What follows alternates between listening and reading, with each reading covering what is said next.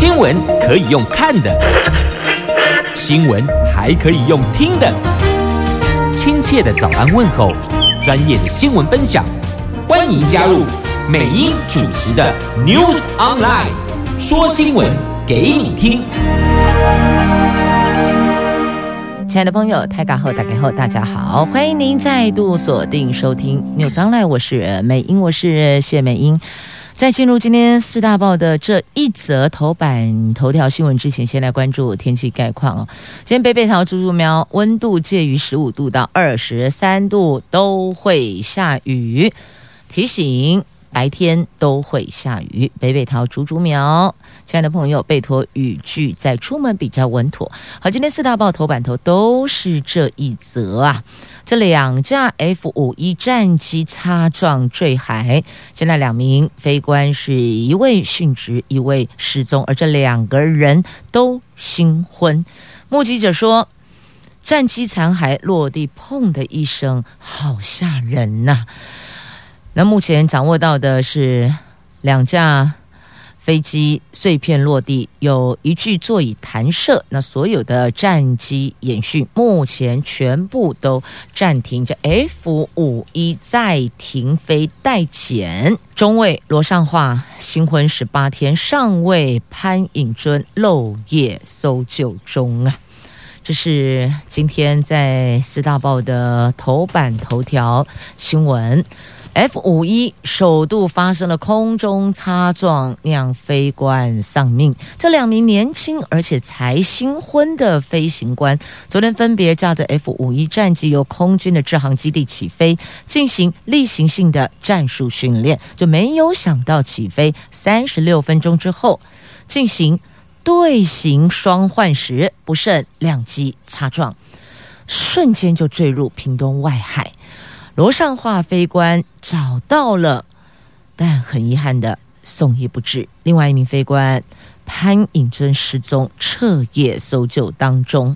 昨天下午的两点半左右，空军有四架的 F 五一战斗机从台东的制航基地起飞，执行训练任务。在三点零六分，上尉飞官。潘颖尊所驾驶的五二八六号战机，那中尉罗尚化所驾驶的五二八七号战机，在屏东牡丹旭海渔港，距离岸边一点四里海域，失去了光点，雷达上无啊，吹无。那空军司令部参谋。黄志伟昨天紧急的召开记者会做说明，他说，昨天进行的训练的四架 F 五一战机，其中罗尚华驾驶的二号机，潘颖尊所驾驶的四号机都是单座机，那一号、三号是双座机。昨天起飞前往屏东嘉东靶场执行基本的。对地炸射训练，下午的三点零六分返回志航基地的过程中，这二号机、四号机在高度一万四千英尺的高空中，疑似因为变换队形发生了空中擦撞，无线电没有出现机械故障在内等等的呼叫哦。那所以从这个地方目前掌握的状况是这样。那 F 五服役有四十年了。换算十九年来摔了九次啊！目前我们战机全面停训待检。那现在的台湾海峡的状况是哦，对岸的共机频频的进出，晃过去又晃过来，在这里逛大街。那我们在这一个区块也得要加紧做演训。那去年起飞三千架次驱离哦，我们就光要赶他们。可以说，我们所有的空军，我们的飞官是用生命在捍卫台湾的安全呐。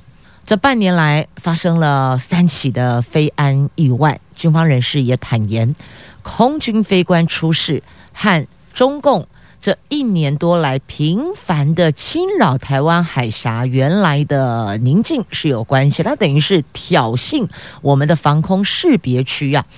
空军飞官为了执行任务，是用生命在捍卫我国的空域。朝野立委昨天喊话，战机该停飞就停飞，以免让更多优秀的飞官在演训过程当中发生了遗憾的事件呐、而这两名飞官也都才新婚，现在针对失联的飞官，大家集气，希望呼喊他赶快回来呀！这是今天的四大报，两名飞官，一名殉职，一名失踪，啊，非常沉重哀痛。两名飞官，一名殉职，一名失踪。那希望目前失联的潘颖珍上尉能够赶快回来，而且是平安归来呀！好，继续，我们再来看今天在四大报的头版版面的重点新闻话题，来看的是疫苗。今天四大报头版头都是 F 五一战机坠毁，那再继续聚焦在头版版面的是有关。AZ 疫苗，那昨天呢，苏院长跟指挥官陈时中两个人率先施打疫苗，而苏贞昌成了我国政治人物第一个施打疫苗的。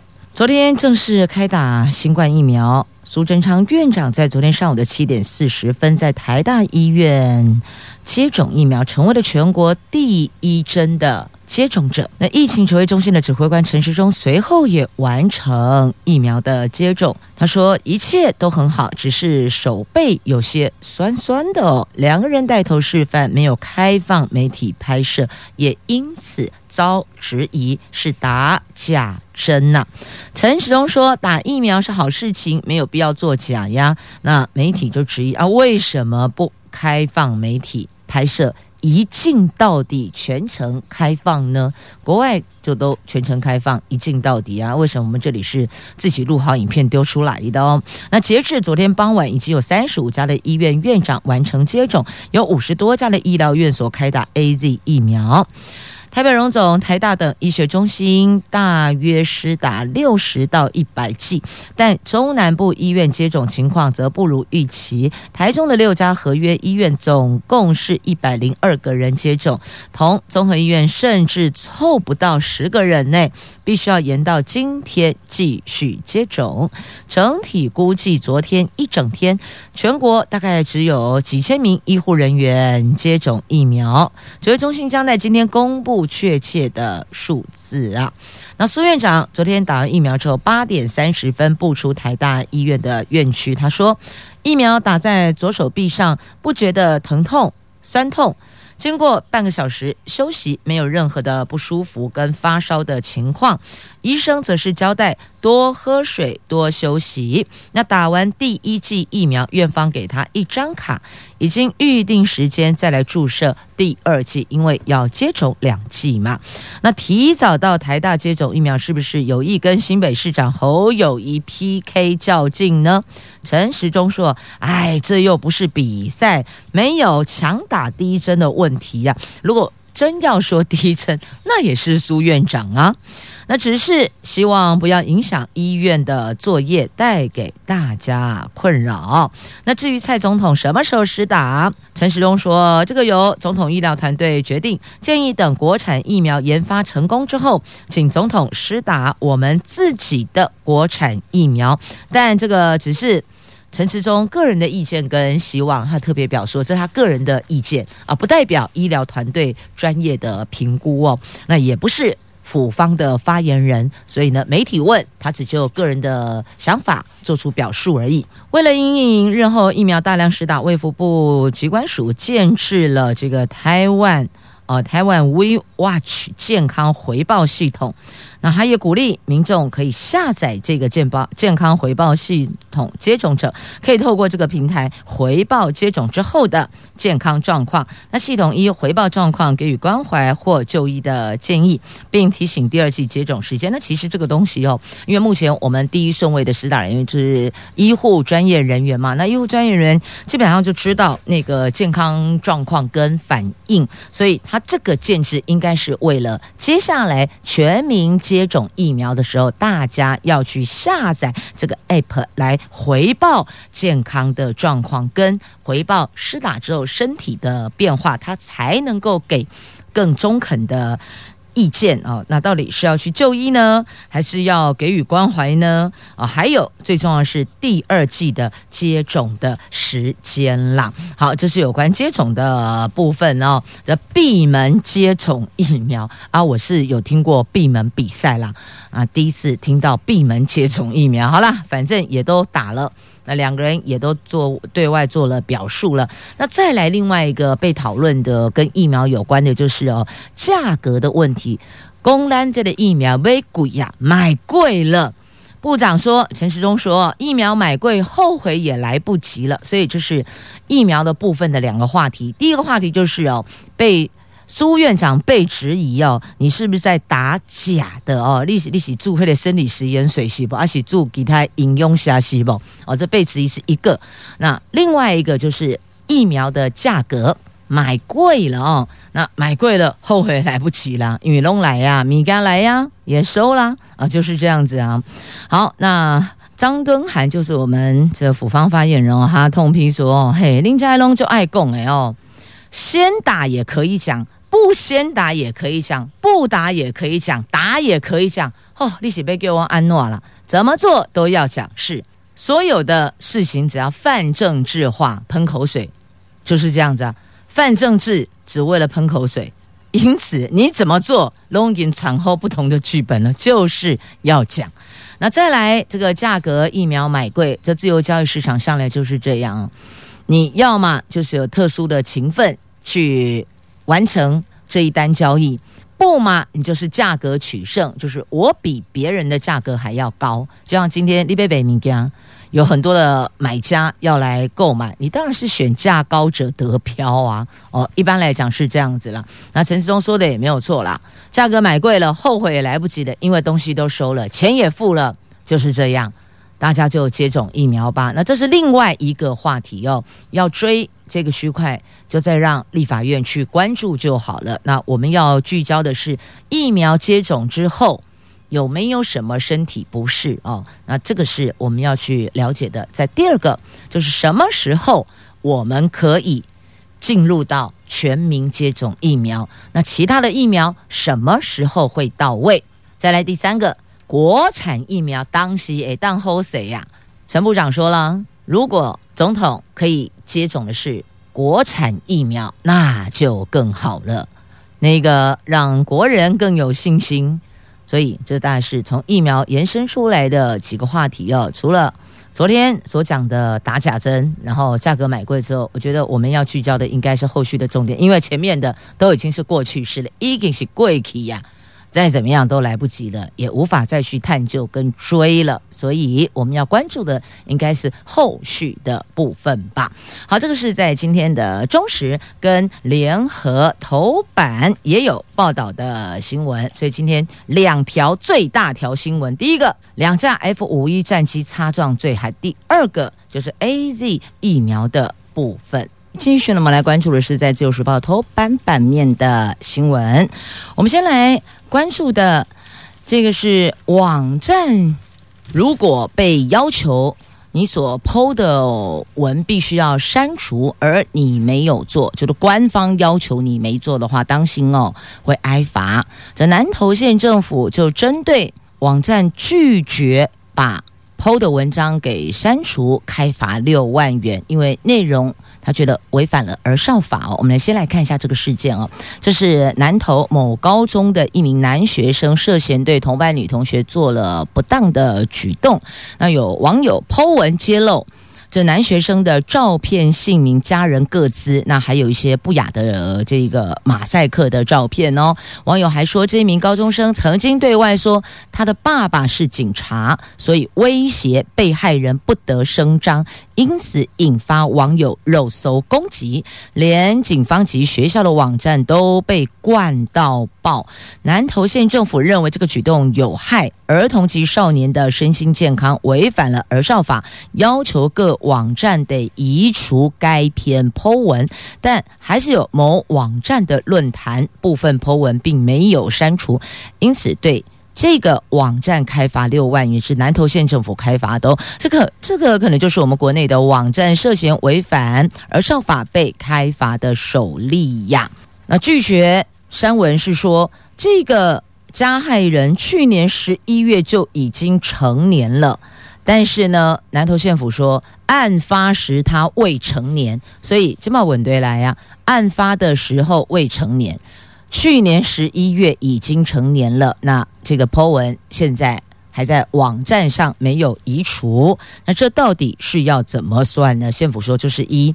事件发生当时的年纪，所以一那个时候未成年，所以受儿少法的保护哦。那在这里也要提醒所有的朋友们，您如果网络肉搜特定对象或是攻击特定对象，小心会触法哦。这每当发生了社会瞩目的案件或是重大的刑案的时候，常常会有网友发起肉搜，我们来找这个人到底是谁呀？那甚至把他。祖宗八代的资料全部都拉出来了，因此有许多加入 Po 文的网友是大加挞伐谩骂。虽然有人说这个叫做乡民正义或是司法正义，但是哦，律师特别要提醒大家，这个举动可能涉嫌违反个人资料保护法，或是涉嫌。诽谤、公然侮辱及公然猥亵等罪要当心，反而因为你想要声张所谓的乡民正义，让自个儿也触法，也得要被开罚。所以，亲爱的朋友，当您觉得有些事情不公不义，你很愤慨，你要声援，但要留意，别声援时同时让自己触法了。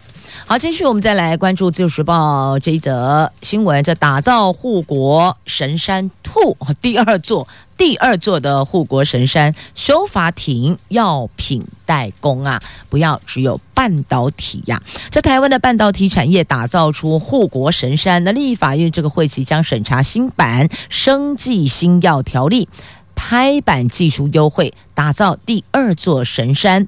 那新版将纳入台湾技术跟利润双高的药品代工业，并增设投资抵减租税优惠。抵减方案会比照产创智慧机械及五 G 产业，因为疫情后制药代工需求大增，鼓励政策可以让台湾的厂商把握。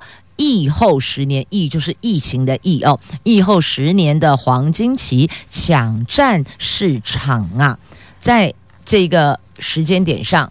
那能够把市场市场拉下来，这何尝不是一件好事呢？目前我们的护国神山就是半导体产业，但也知道了很多人也在看这一块，其他国家也在钻研这一块。所以如果只有一座护国神山，显然还是不够的，所以喊出了要打造第二座护国神山，而这个第二座的护国神山就是挺。药品代工啊，尤其是在这疫后十年，疫情后续后面的这十年的黄金期，要抢占市场呢。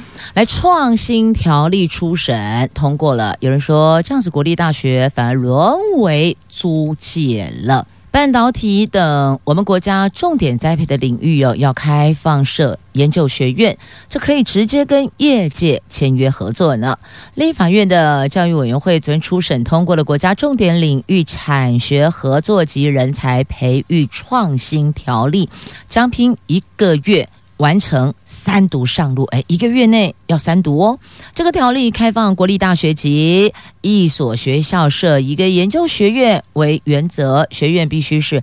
半导体等国家重点领域，那有院内的人事编制啦，财务都独立于学校，是可以由院长直接和业界签约合作的。同时，也松绑招生，让优秀的学士班大学生可以直接的攻读博士，修业年限也可以进行调整呢。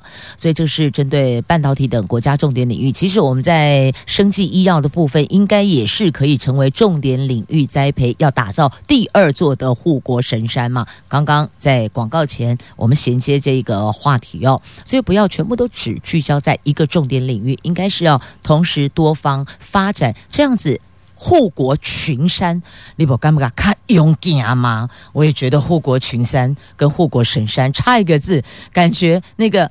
安全趴数就不一样了，对吧？好，继续我们来关心的是水。吼行搞啊，不是苍蝇，是下雨的雨神吼行来呀，希望能够一解苗栗中部。公五停二之围呀，就是下在集水区才有用。这个雨如果没有落在集水区，不好啦。那中央明天评估是不是要分区限水？工业用水将先加强节水到十五趴。这中部旱象没能解决。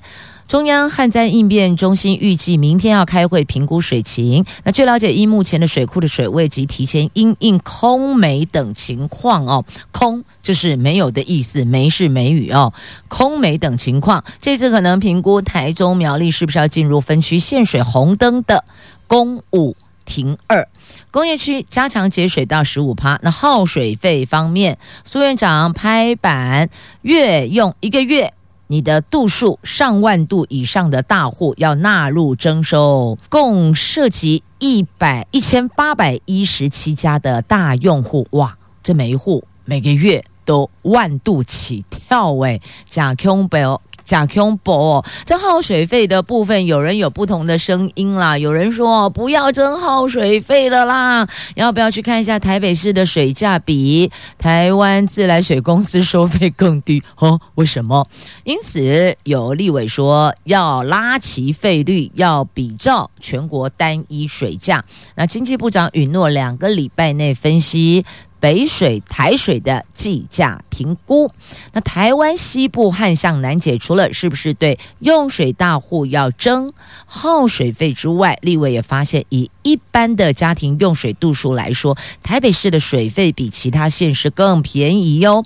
要求经济部提出台北市跟台湾自来水公司的计价评估，而且研议调整比较合理的费率，甚至是全台湾的水价应该是要拉齐的，应该写在拢赶快呐。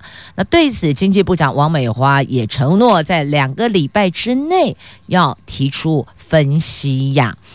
好，那针对。耗水费的部分到底要不要征收呢？目前水情不佳，像用水大户开征耗水费议题也因此浮上台面。不过，立委郑运鹏认为，征耗水费也不会下雨啦，所以他建议不要征收耗水费，改为。涨大户的水价，并提拨水稻停灌休耕基金，一年初步估计可以生出三十八亿元，提供下次的旱灾停灌补助用，而不是每一笔钱都是从国库去编预算出来哦。所以他认为说，我们不要收耗水费，我们改为去涨大户的水价。你用水大户，我们就把你的这个费用提高嘛，收费提高嘛，而且提拨水稻停耕休耕的停灌的休耕基金哦，把钱溢注到那里。这样下来一年有三十八亿，然后再用这个钱去供给下一次旱灾停灌的补助，等于是专款专用的概念。那郑运鹏说，今年开始征耗水费，不下雨就是不下雨，要下雨也不用征耗水费了。虽然认为征耗水费无济于事，应该是要这么挪用。那他也建议应该涨大户用水大户的水费，那台水跟北水就能提拨水费营收百分之一的。常态性的水稻停灌休耕基金，用过去台水每年超过三百亿元的营收，还有北水七十亿元的营收，等于是三百七十亿的基数来换算，等于一年可以进账基金三十八亿，可以用这笔钱来补助停灌，不用再另外开征耗水费了。那您认为呢？好，这个是可以讨论的话题哦。反正现在有任何想法都可以提出来，那交给。立法委员，亦或者我们的业管单位，他们去研议可行性方案。如果不可行，就把这个想法把它给 delete 掉就好了。那如果可行的话，该怎么作为？这个还需要更周延的讨论细节呢。好，阿够记得啊，爱够巴豆啦。来看一下这个好旺好旺的台铁凤梨便当。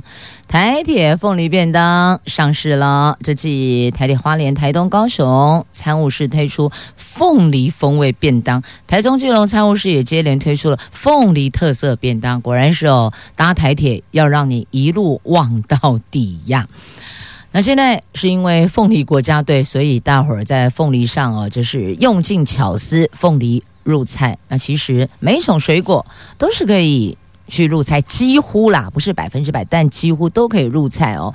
那平常就应该要营养摄取要均衡。那水果入菜健康有益，或许我们也可以超前部署，先构思哦。因为毕竟我们实在太偏重销售的市场放在对岸了，短期之内你说要马上抽离切割，也是有一些些的难度。所以我就说了嘛，多管齐下。其中一环，我们先想好什么样的农特产品可以作为什么样的这个其他的加工品，又或者若做菜或是其他对身体有益的料理方式哦，大家提前先构思，来传后蛋呐，传来蛋呐。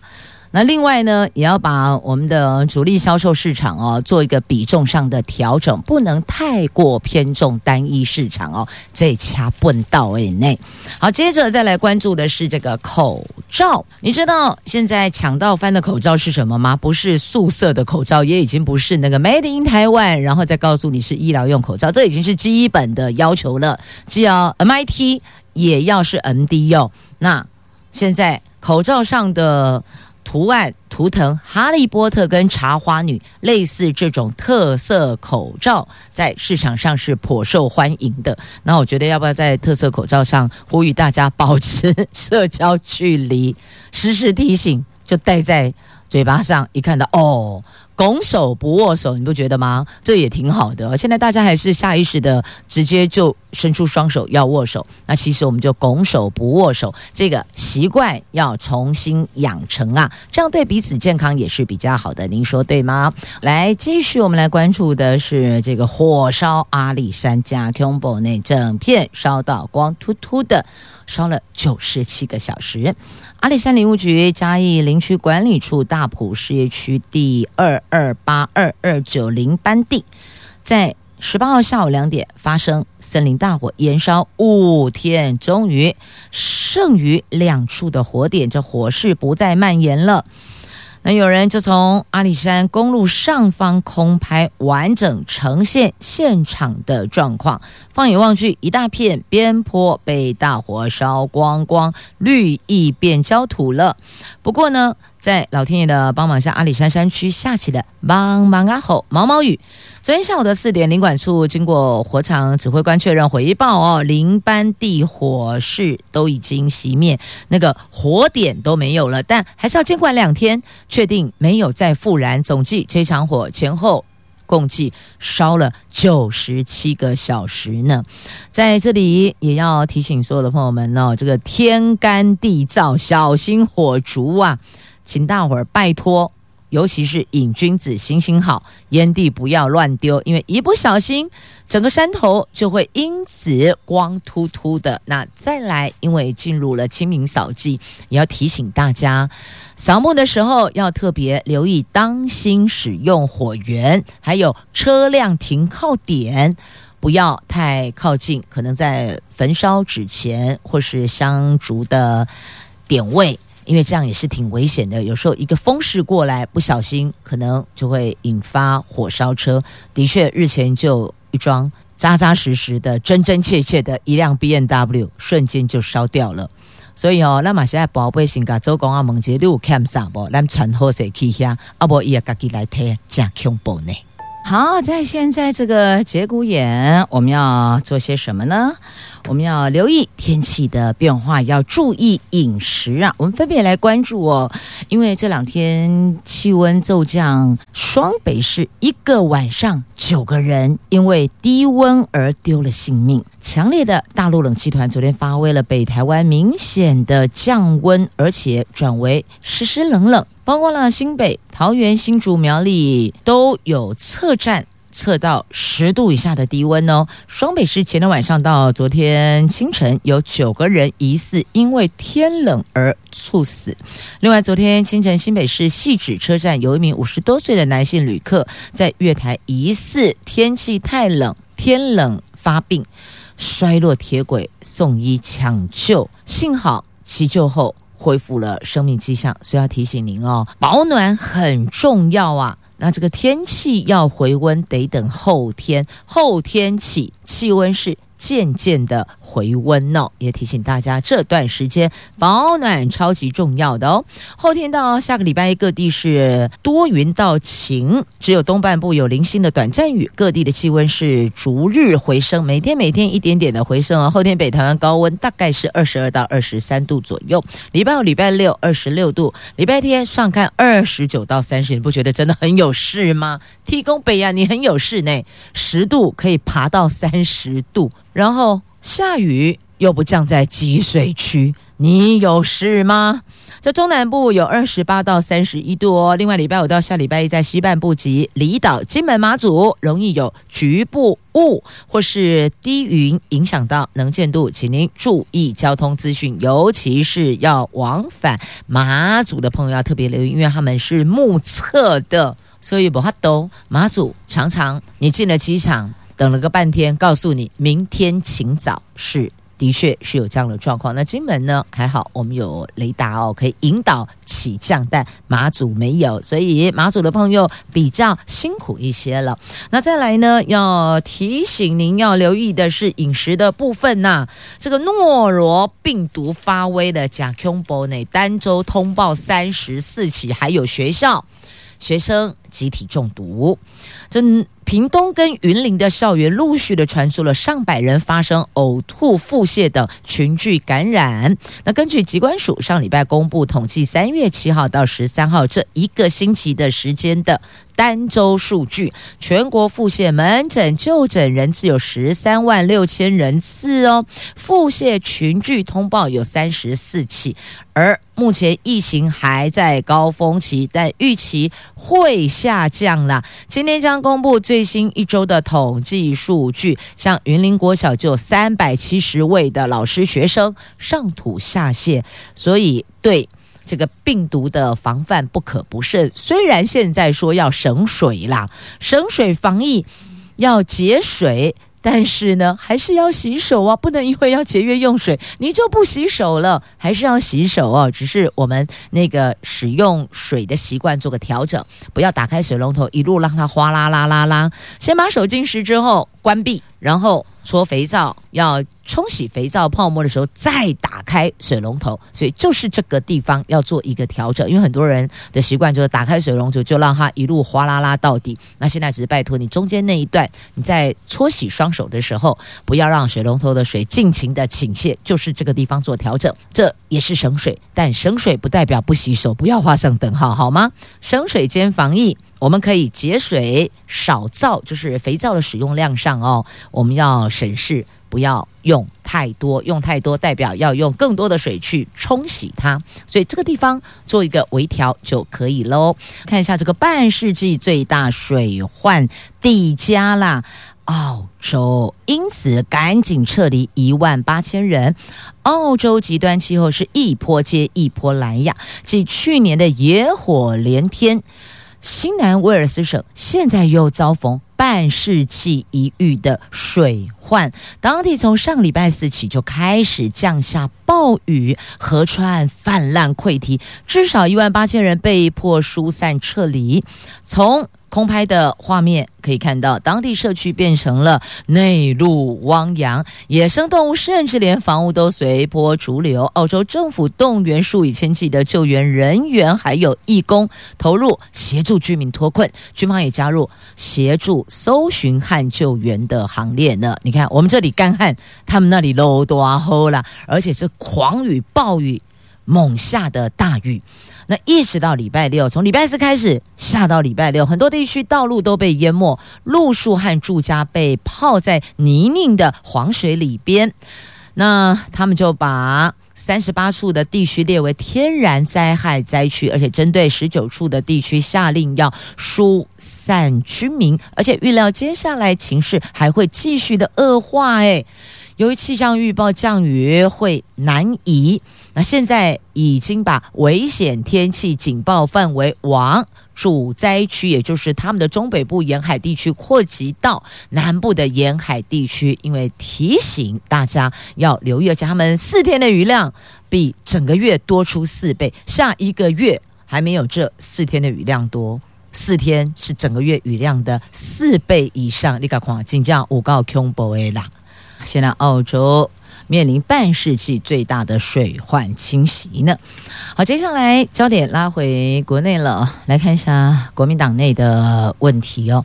这赵少康轰历任党魁呀，因为他参选卡关了。他说中常会搞坏了国民党的名声，蒋经国以后的都有责任。赵少康争取参选国民党主席，但是卡在恢复党籍不满一年的条件限制，参选机会不大哦。他昨天痛批国民党中常委对国家有什么贡献也不知道，有些跑到中国去做生意，把国民党的名声都给搞坏了。中常会搞成这样，蒋经国以后的。历任党主席全部都有责任，一个都跑不掉。